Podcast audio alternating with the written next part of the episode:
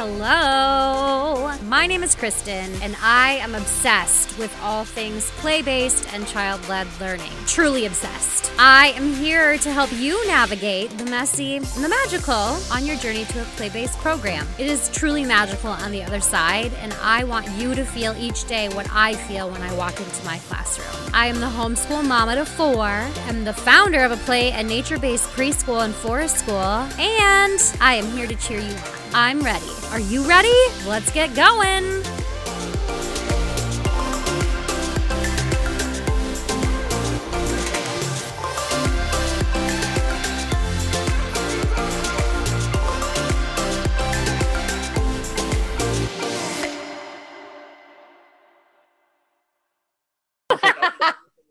All right. Here we go. I have Lisa Murphy on the show today, and today we are talking about themes in early childhood education programs. Super popular this week. I'm not sure why. Really? Where else has it popped up? Social media popping up. People want to talk about it. People have misunderstandings about what it really means. So yeah, when you were like, hey, want to talk about this? I was like, yeah, let's talk about it. Let's talk about this. Okay. So themes. So it came up in my world, in part of my play-based learning troop that I have on Facebook. The Girl Scout troop? That's awesome. Like really, you're like a Girl Scout troop? Yeah. Sure. Yeah, we have one man though. So we're non-binary. So we're just a troop for all the peoples. So it came up when speaking about themes and like how to plan in an early childhood education program that's play-based, child-led, child-centered. And one of the participants said, well, so like, because I said something about dinosaurs and they're like, do always dinosaurs? The one. And I was like, yeah, we have some dinosaur stuff. And then I started to feel like self-conscious of it. I was like, why can't, kids love dinosaurs. And the guy, he goes, well, all the play-based people, like the pure play people are like, you can't do dinosaurs because they're not something tangible to touch and feel and smell and taste and hold. And this is why I said, let's talk about this, because I was so glad, because we often, and I don't know if I was one of the people that this person was alluding to, but I also know, regardless whether it is or not, that we'll often get taken out of context, right? And so I love opportunities to do a little bit of a deeper dive, even if it's just like one sentence of my book. I love that. So to the specific dinosaur example, and quite honestly, it could be with anything. It could be with snowmen. It could be with anything. Yes. I'm always going to ask the teachers, the educators, the caregivers to come back to whose idea was it? And I know you knew where I was going to go with that. Mm-hmm. It's not that a theme.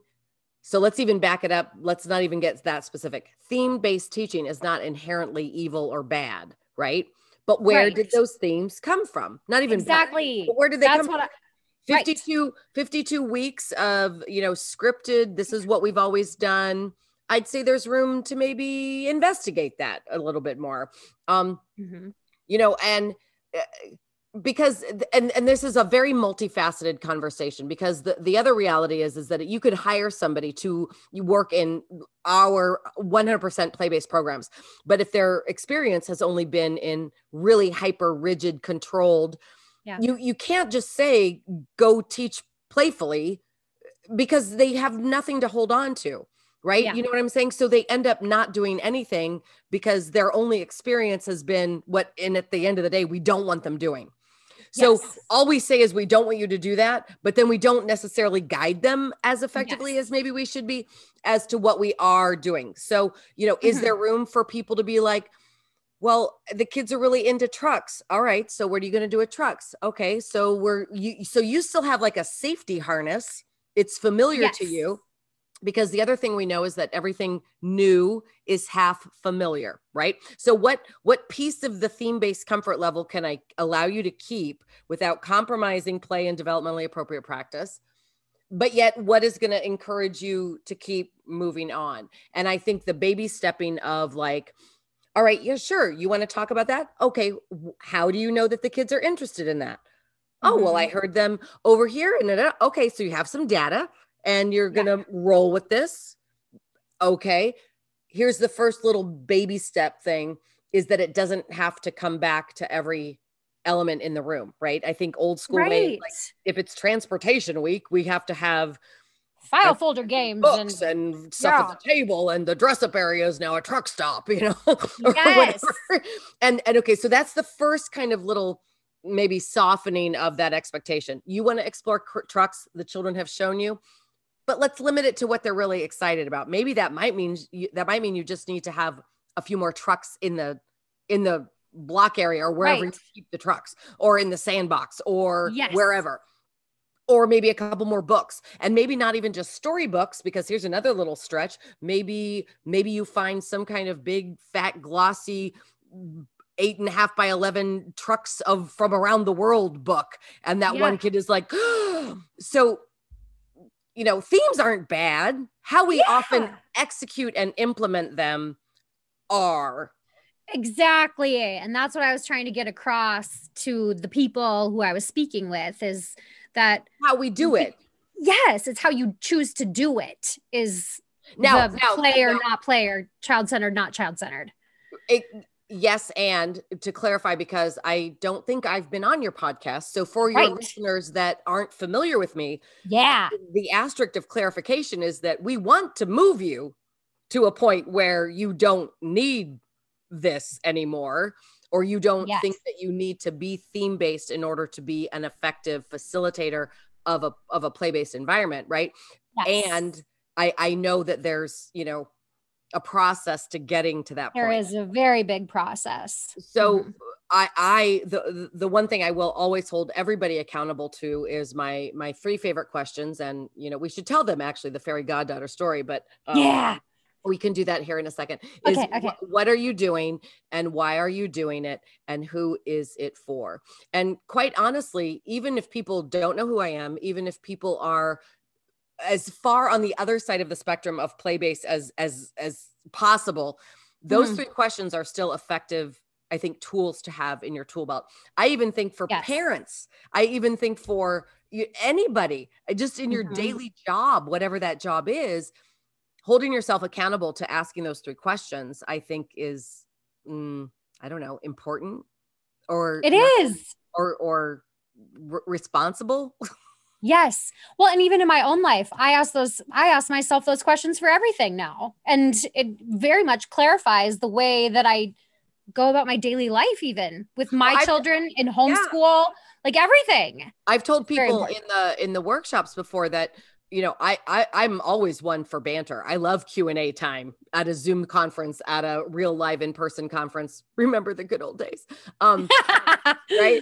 But but I also know that as much as I love facilitating and bantering with you, when you have a question that you want to pose to me, I know that for the most part, whoever is asking that question 9 times out of 10 can end up answering their own question simply by filtering it through the three things. What am I doing? Why am I doing it? And who is it for? Exactly. I think I like to think of those three questions as guardrails. They kind of help keep us bounced into the lane. And there's days that we're a little more to the left of the lane, a little more to the right of the lane, but it still keeps us in the lane. Yeah. I love that lane analogy. That's a good one. You're so good at this, Lisa. I know. Okay. Thank what else did you want to spew out about themes? Like, you have thoughts. Okay. You are excited to talk about this. I have lots of thoughts about it. So, and kind of, okay. So I'll tell you a story, and I love telling this story. It's a little long, but I'm going to tell it. So back in the old days, well, one, when I was still married, and two, when I still owned a childcare center, we used to joke that, and this is horrible. It's not horrible, but you'll see why I mean that when I tell you the story. We used to say that we wanted to create two actual schools. One school that was being done 100% DAP play, like just at the farthest end of everything ideal that we talk about. And it was happening on Main Street. Yeah. But then we were going to have another school over on South Main Street that was the complete opposite. That was like you know, letter of the day, number of the day, this of the day, that of the day, themes that have been in place since the beginning of time when the earth was cooling. And you had to work at that school before you got to work at the other school. Now follow my train of thought. This is the most unethical proposition as possible. But it sounds amazing. But my thought was this. It was like, that was the minor league. And that was the A League, right? So we got I don't know baseball lingo, but like the show, right? The show is the school on Main Street, the school on South Main Street. That's is the training. It's like the off Broadway. It's like the community theater project. It's community theater to Broadway. There you go. That's we have shared language there. So there we go. And when I hired you, remember, please, listeners, this is all metaphorical. When I hired you, I would be giving you your script. That's your curriculum. This is what you got to do. This is what we do Monday, January 4th. Like it's all spelled out. Yeah. And you had to do that.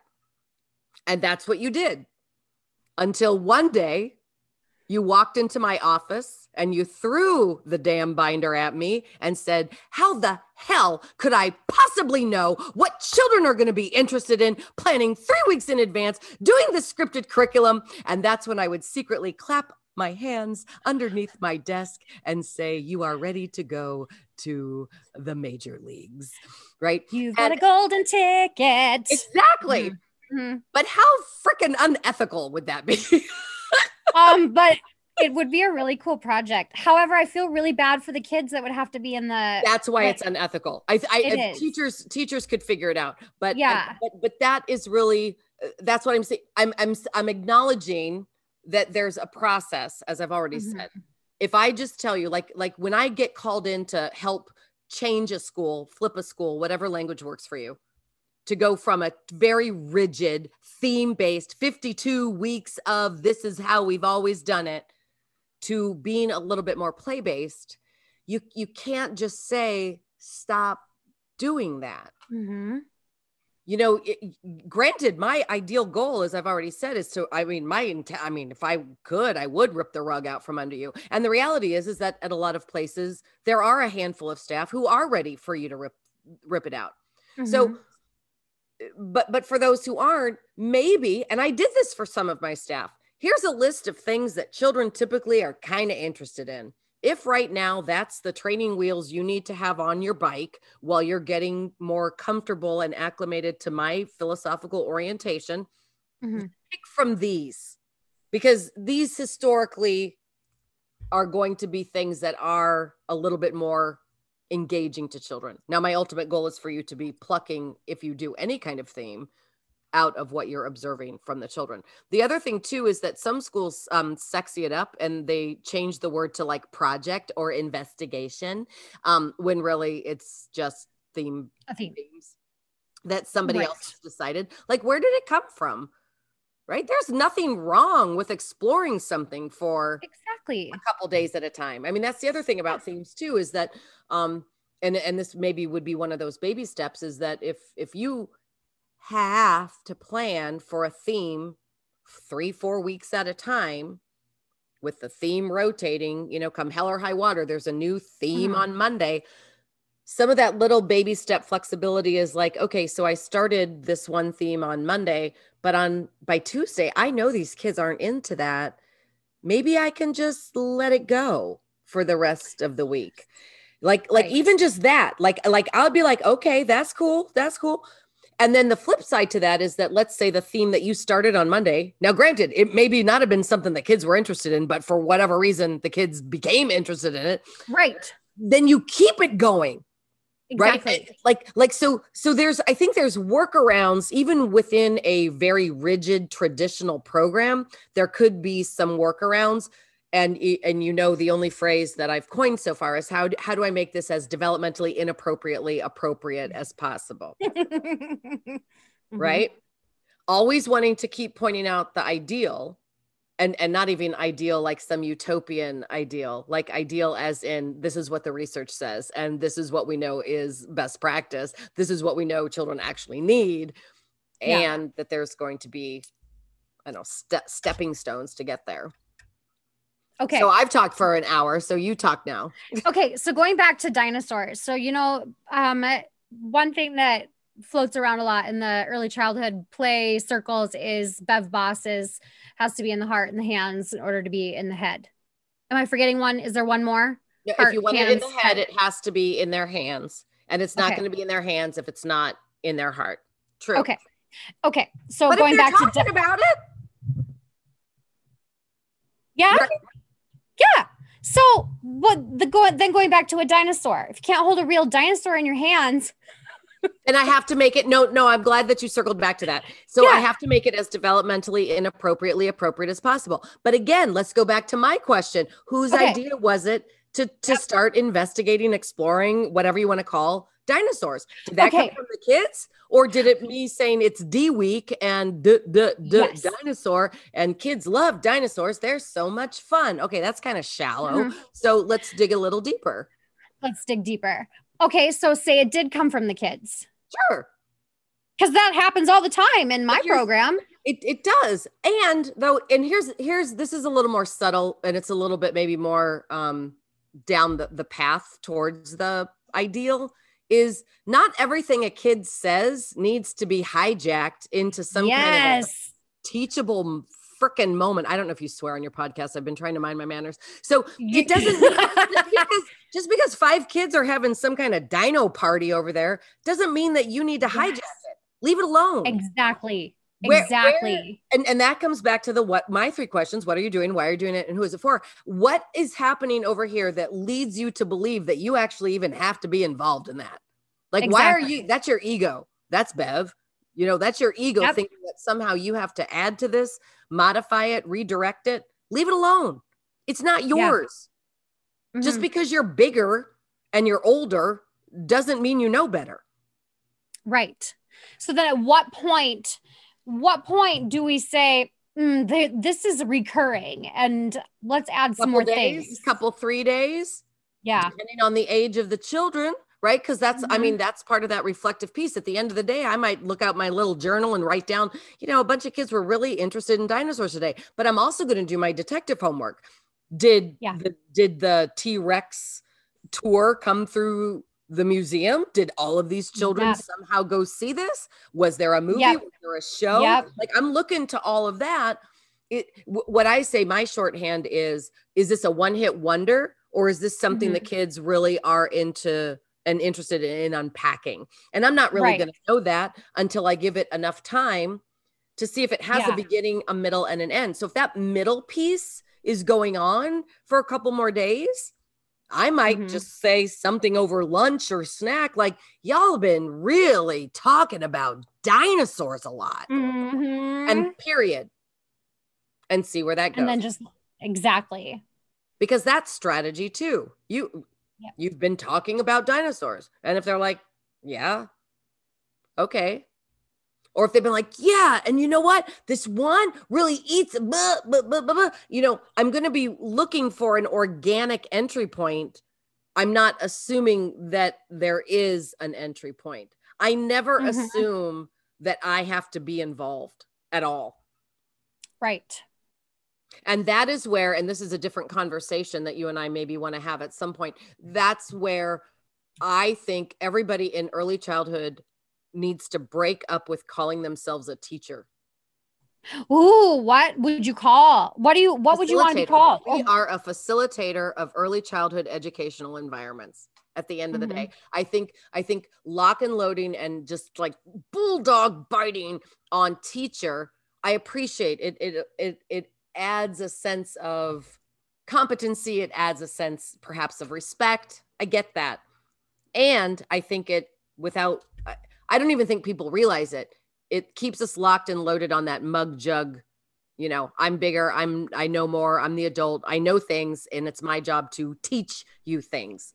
And I don't think that's our job at all. I think occasionally there's room for some kind of direct instruction, but not because I think you should know something, but because something's unfolding. And again, I'm running it through the three questions. You know, you are really, really wanting to tie your shoes. And I can see that you're getting frustrated. Now, a little insight to Lisa Murphy, I will see if I can connect them with a peer before yes. I reinforce the notion that only adults know how to do stuff. Mm-hmm. I mean, getting to ZPD and zone of proximal development and scaffolding yeah. and all that, which is another thing. But I'm going to be standing back. I'm going to be like, okay, y'all are interested in dinosaurs. Well, actually, I wouldn't even say that because I don't know you're interested in it. I would say right. what I saw. You have been talking a lot about dinosaurs. You've been mm-hmm. like all over the room with dinosaurs, and then see where it goes. Okay. So question now, one thing that happens, it's kind of like the, and it could be tied up more in like something that is kind of native to Minnesota and part of our community culture, part of the culture of our classroom is that every January, there are some eagles that lay eggs in a nest and there's a camera on that nest. And because we're a nature preschool, what are you pointing at? Are you the eagle nest in my backyard? And I think their baby actually has already been born because I saw, they're all brown, as you know, they're not multicolored. They look like falcons. Yes. They look like hawks. And yes. there's been a non-flying all brown bird flopping around already. And I was like, I think that's a little early. You can hear them right now. Well, that's amazing. Yeah, they're squeaking out there right now, but that is so cool. So I'm fascinated with it, but also I feel like sometimes because I'm so fascinated with it and I have so much excitement over it and it's like something that, I feel horrible because it comes back to me and it's like, I love this. So I think you should love this, but I'll turn the Eagle Cam on and I'll just let it sit there on. And then if kids notice it and say, what's this? I'll explain to them. But that's really all I do. I turn on the iPad, let the Eagle Cam sit there. Some of them have been in the program before, so they know what it is and they'll start talking to each other about it. And then pretty soon, like we have eagles on the brain for like 2 months. And it happens every year because I put that iPad out there. But see the intention, go back to the intention, right? You're right. An actor. We get that language. My intention is not one of teaching you about eagles. My intention is not one of it's E week or B week for birds. Yep. You know, it's that's us. I think there's room. In all honesty, there's room for us to bring ourselves and our personas into the classroom mm-hmm. without needing it to turn into teaching. Teaching at them, filling them up with knowledge that you think they need to know. Right. And I think that's what the iPad, like it sparks wonder and it sparks curiosity and it's like exciting and it's the things that they learn about nature and the life cycle. And we've seen babies die and we've seen them eat snakes in the nest and we've seen them bring bunnies that are still like kicking into the nest. Dude, last week. And this is why I actually honestly think that there is the baby up there already. Yeah. Within 3 days, we saw them literally. My backyard is the runway to the nest. I can see it right now. Oh my gosh. They had a cat on Tuesday and a possum on Thursday. I've not really ever noticed. I'm like, somebody up there is hungry. They totally have a baby up there. Oh my gosh. Have you talked to the neighbors to see like, now I'm like into this. You're going to have to take a picture and send it to me. This is a whole other episode. With where we are, sorry, they actually had to stop building the development once because it's protected. So once they identified that there was an eagle's nest there, literally we're now on a court. They turned it into a court as opposed to building 6 more houses because the eagles are there. And they come every year. It's the same pair. That is so cool. Last year we watched them teach the baby how to fly. Mm-hmm. We saw them scuffling for food. Oh yeah, it's amazing. We see tourists come by, like, I don't know how that happens. Like they'll walk because there's a golf course and they'll walk through our yard and they're out there with their binocs, the birders. Like, what do they sound like? I'm like, you're not speaking at 5 a.m. At 5 a.m. They're like a clockwork. They're my alarm clock. Yeah. Well, and so with the eagles at preschool, we have forest school too. So we go off site and on the way to forest school, there are 2 huge eagle nests on the way out. And we see the eagles sitting there every time we go out and back, especially now with the mating season. Yeah. And It's so, but it's there. Okay. So let's unpack that. It's there. It's a part. There's going to be, you know, the law of thirds. There's going to be one or two kids that are like gaga goo goo over it, just like you are. There's going to be other kids who are like, meh, this is kind of interesting. I don't have this in my house, but they kind of buy into the enthusiasm, but it's not because they're being forced to become enthusiastic about it. And then there's going to be another handful of kids who are like, you know, I don't really care at all about this, but acknowledge like duly noted. And then they get on with their day down here. Right. Which is different than let's go to a place. And I can't speak to this. I don't know where the Eagles would not ever be, but imagine that, you know, like in what geographical region would you never, ever see an eagle, but you're like, it's Eagle Week. And you're going to go get stuff from the backyard and make a fake eagle nest and get some kind of freaking puppet, you know, and pretend like it's stupid. And beaks as clothespins, and then file folder games that have matching the letters and to eggs the nest, and the egg. You know, and the dead cat that gets flown. No, I'm just kidding. But but it's not relevant. It's not relevant. Yeah. It's not real. It's not meaningful. They can't. Let's go back to your Bev quote. It's not in their heart, but it's not because it's not in their heart. It's because it can't be in their hands, you know? Yeah. And so, and that is true, dear listener. If it is not in their hands, if it is not something that they can manipulate, touch, smell, taste, see, it's hard for adults to wrap their brain around that, but you don't have that cognitive ability to wrap your brain around that level of an abstract thing or a notion until you get much older than the kids that we're typically this age group working with, which can be hard for adults because we can think as adults about what something might be like because we have experience. Yeah. That might be like XYZ. But I used to live, and I tell this story in one of the books, but I forget which one.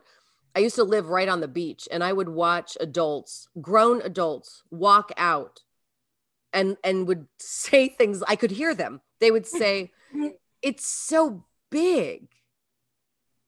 And I'm like, it's the freaking ocean. Of course it's big. Yeah.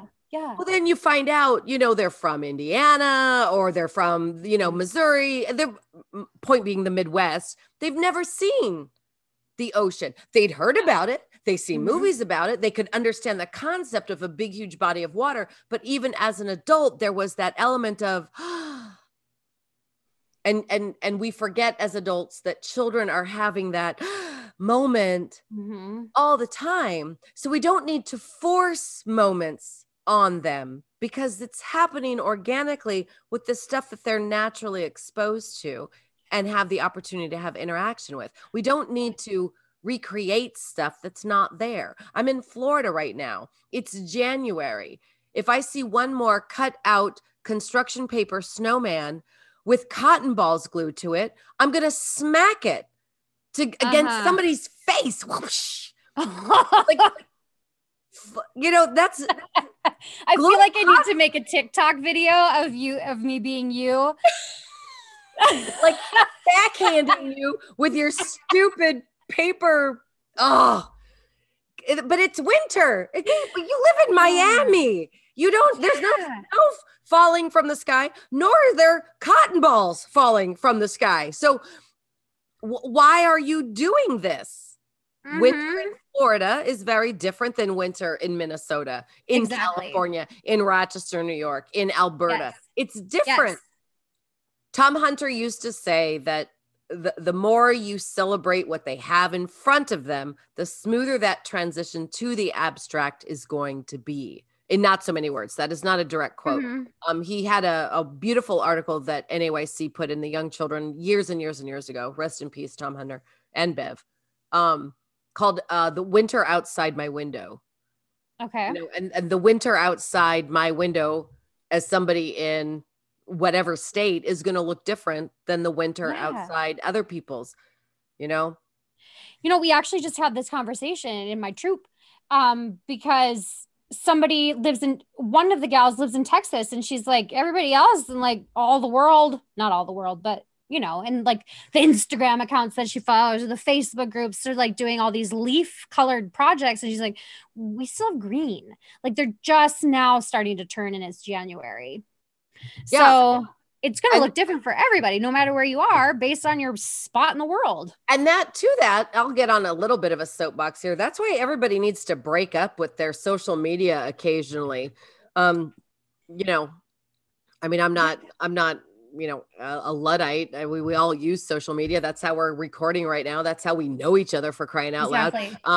And at the same time, when you find yourself thinking that just because somebody posted something that it is somehow relevant for the children in your program, I want you to take pause and consider that. Is that really accurate? What are you looking for? Is this relevant, real, meaningful? What are you doing? Why are you doing it? And who is it for? Exactly. All the time. Always. Well, and I'm totally guilty too, like of Pinterest and Instagram and beautiful photos, and of wanting to, like, I see something and I'm like, ooh, that would be super fun. Who for? Right? Who exactly. Who needs exactly. It? And that's why I have stopped trying to post. Like, I don't post things like that on my Instagram anymore, because I don't want people saying, ooh, I want to do this, or I want to be that, because you're not that. You're not living in my community. You're not in my classroom culture. Yours is going to look completely different than mine.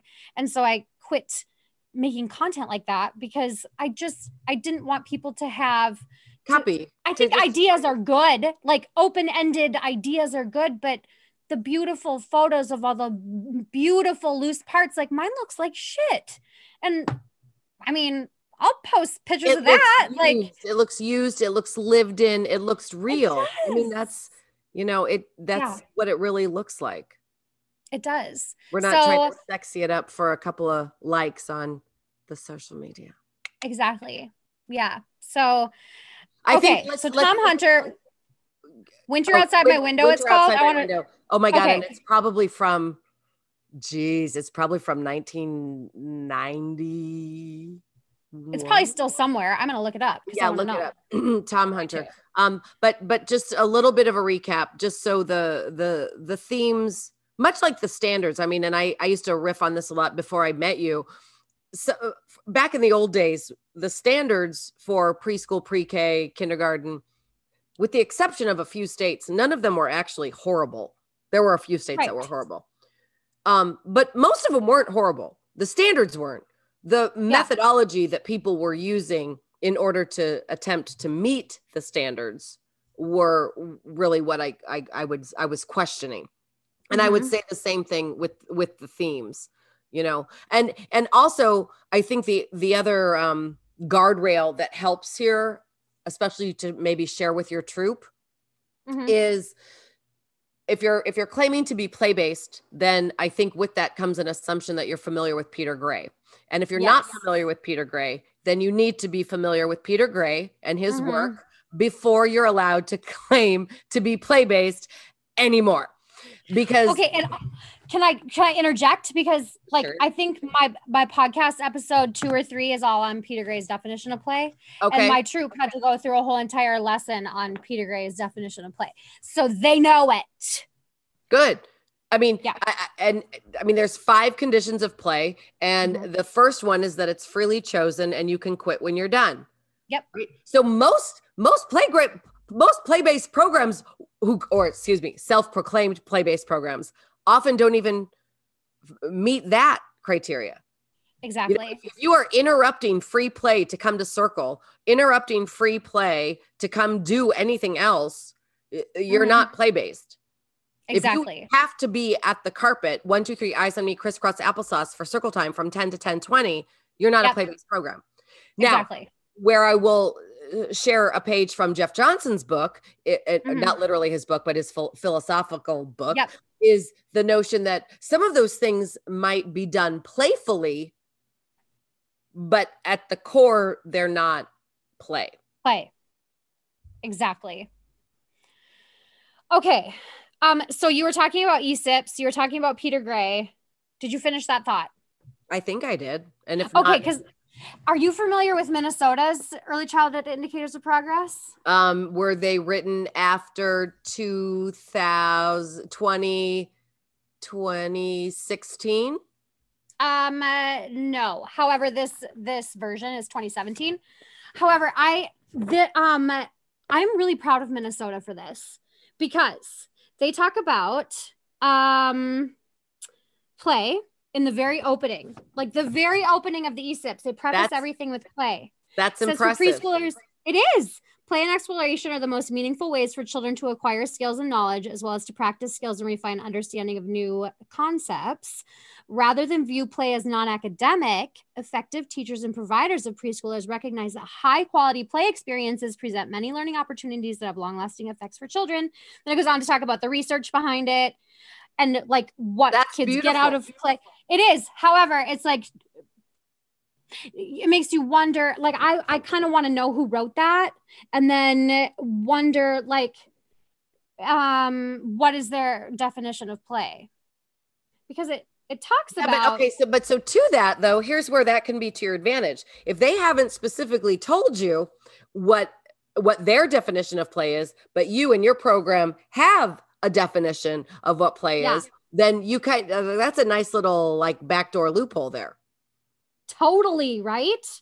And also just as an FYI, there's probably some kind of an acknowledgement page in the back of that as a committee of who wrote that or something like that. Usually they give some kind of credit. And then we need to interview them on your next podcast. Oh my. There's like, look at all of these. Oh, look at all that. There's like a lot. Yeah. There's a lot of pages. I don't know if your pod is only auditory or if you release footage, but if are you auditory people, she just flipped 4 pages of references. That's good pod right there. That's good pod. Oh my goodness. That's funny. Okay. Well, a nod to your state. A nod. Yeah. Seriously. I know. I was like, I actually show that. And I show that to the parents in our program and make sure that people see that, because then they know that, you know, because we're not just making this up. No. And still in our community, we're not mainstream. We are the weird. We are the hippie. We are the program that like plays. And still we're, you know, we have that stigma, and I want us to be mainstream. And this shows that we're mainstream. It actually shows that you're probably mainstream, and the other programs that have been considered mainstream are outdated. Exactly. I like to say my phrase of late in regard to certain things is that it hasn't aged well. Yeah. It hasn't aged well.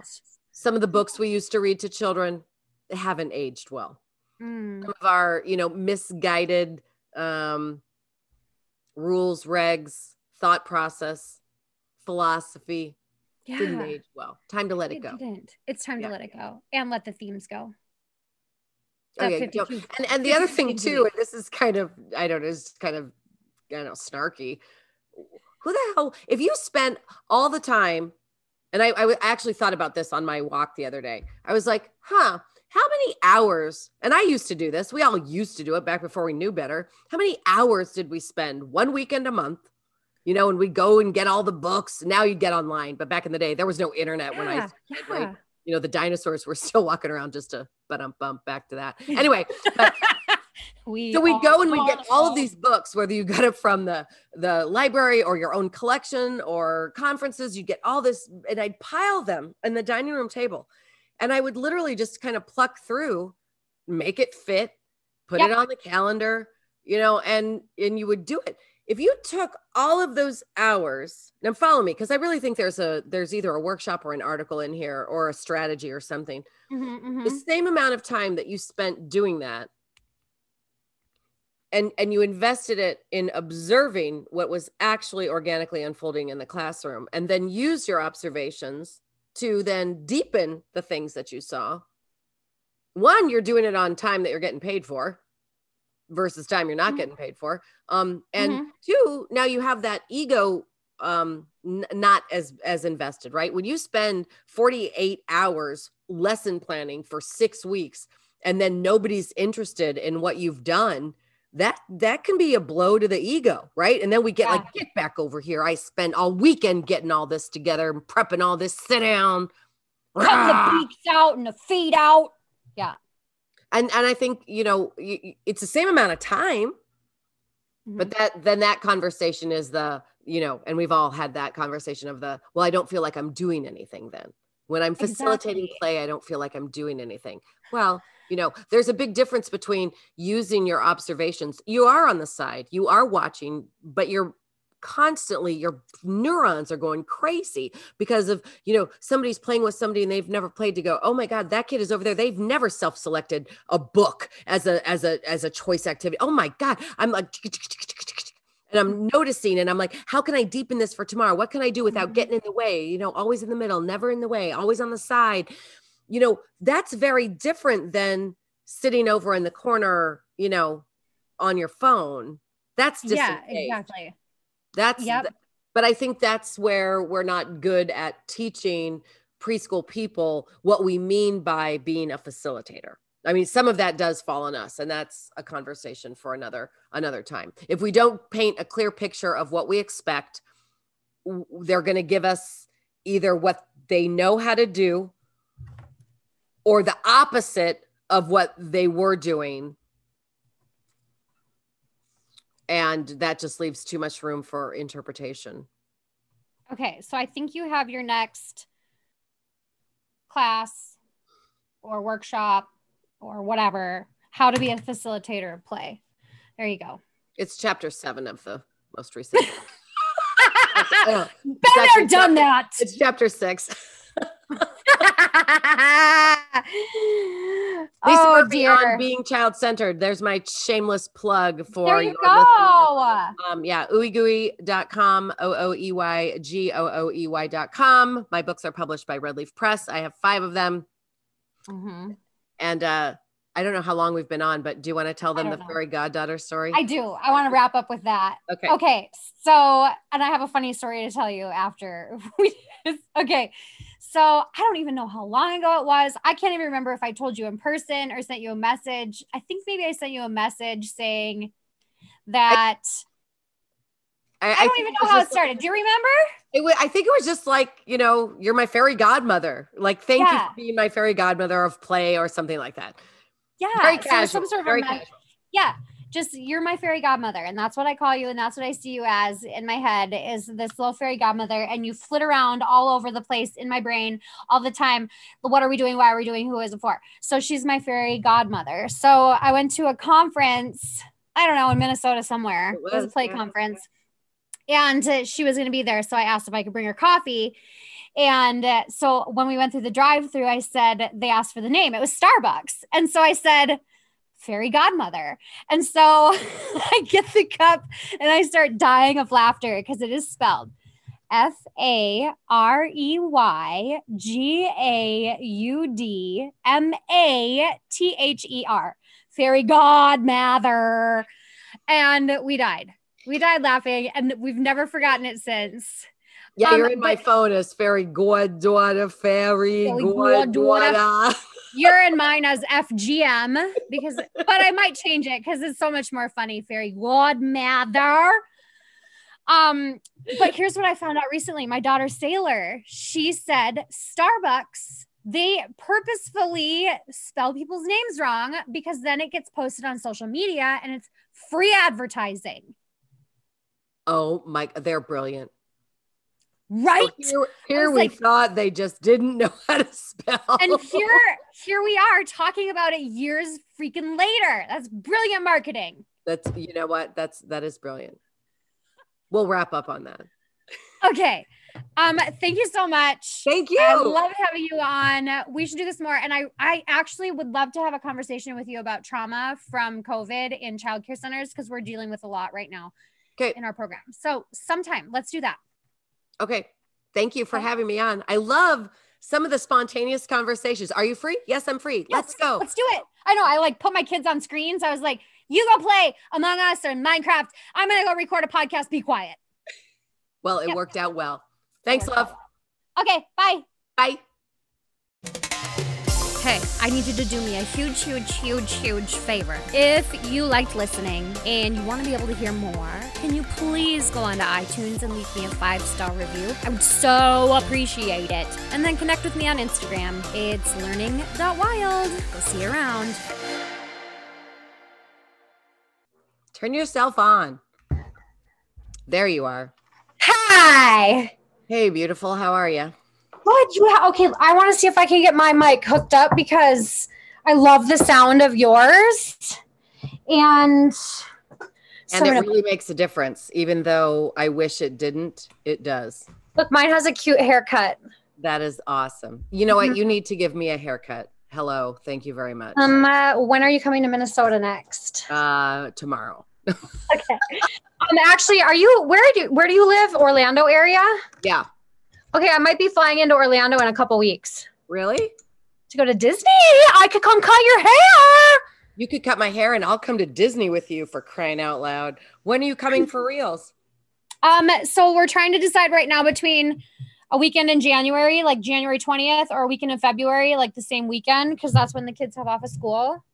We are hosting a foreign exchange student from Basque Country right now. 'Cause you know, that's what everybody does during a pandemic. Right. It was one of those, I mean, you know me, it's like one of those, I heard, really? Okay, here's the story. I'm going to tell you the story. It's a crazy story. My niece in November came to me and said, hey, do you know of anybody who would want a foreign exchange student to come live with them for 6 months? He's really unhappy in the host family that he's in, and he's looking for a new family. I was like, well, tell me about him. So found out like he's 16 and from Basque Country. And I was like, well, he can come live with us. And the next morning he's on the doorstep. Pretty much. So his coordinator called me the next morning and she's like, hi, my name's Karen. And her name really is Karen. I was going to say, is her name really Karen? Or did you want to talk to the manager? So yeah, by the end of the day, I had all the paperwork filled out and he moved in December 9th. It's been so fun. You know, he's not going to want to go back. He's going to be like, I want to be an early childhood educator. However you say that in Spanish. Right? I don't know. He's taught me how to swear in Spanish. So I know how to swear now in Spanish. So do all my children. Fantastic. That's great. Did my voice change at all? Because you have to change your microphone. That's what I was thinking. Okay. Go to the mute, the microphone, and click on the up arrow. Oh, can you hear me still? Can. Does it sound better? Why are you muted? Oh, you're muted. I was muted on an accident. Wait. I was trying to really listen. I know why. I think. Is your microphone Yeti Nano? Okay. Now I got to select a speaker. MacBook Pro speaker. Now talk. Yes. Does it sound better? Doesn't sound any different. Oh, it doesn't sound any different. Actually, it sounded better before. It's really? Like kind of crispy now with when you change the speaker. Well, that's sad. Oh, I might just have to select a speaker. Just keep your speaker the same as your system. Same. But then choose whichever microphone. Is it a snowball like mine? Yeah. No, mine is a Yeti blue. Okay. So just pick that then. It probably comes up. Yes. Okay. Yep. It came up, but it doesn't sound any different. It doesn't. Huh. Okay, well, that's fine. We'll just go. Okay. And it might sound different to the people who are listening to you. It might. Now, tell me, I've not recorded with you for your podcast. What's your MO? Do you like, this is banter, but then you're going to do like a hard start? Like, what do you do? Oh, no. Yeah. So I'll introduce you. And then that's really it. I'll edit it to start where I want it to start. Got it. Because it's recording right now. I might just add some of this in. I don't care what you do.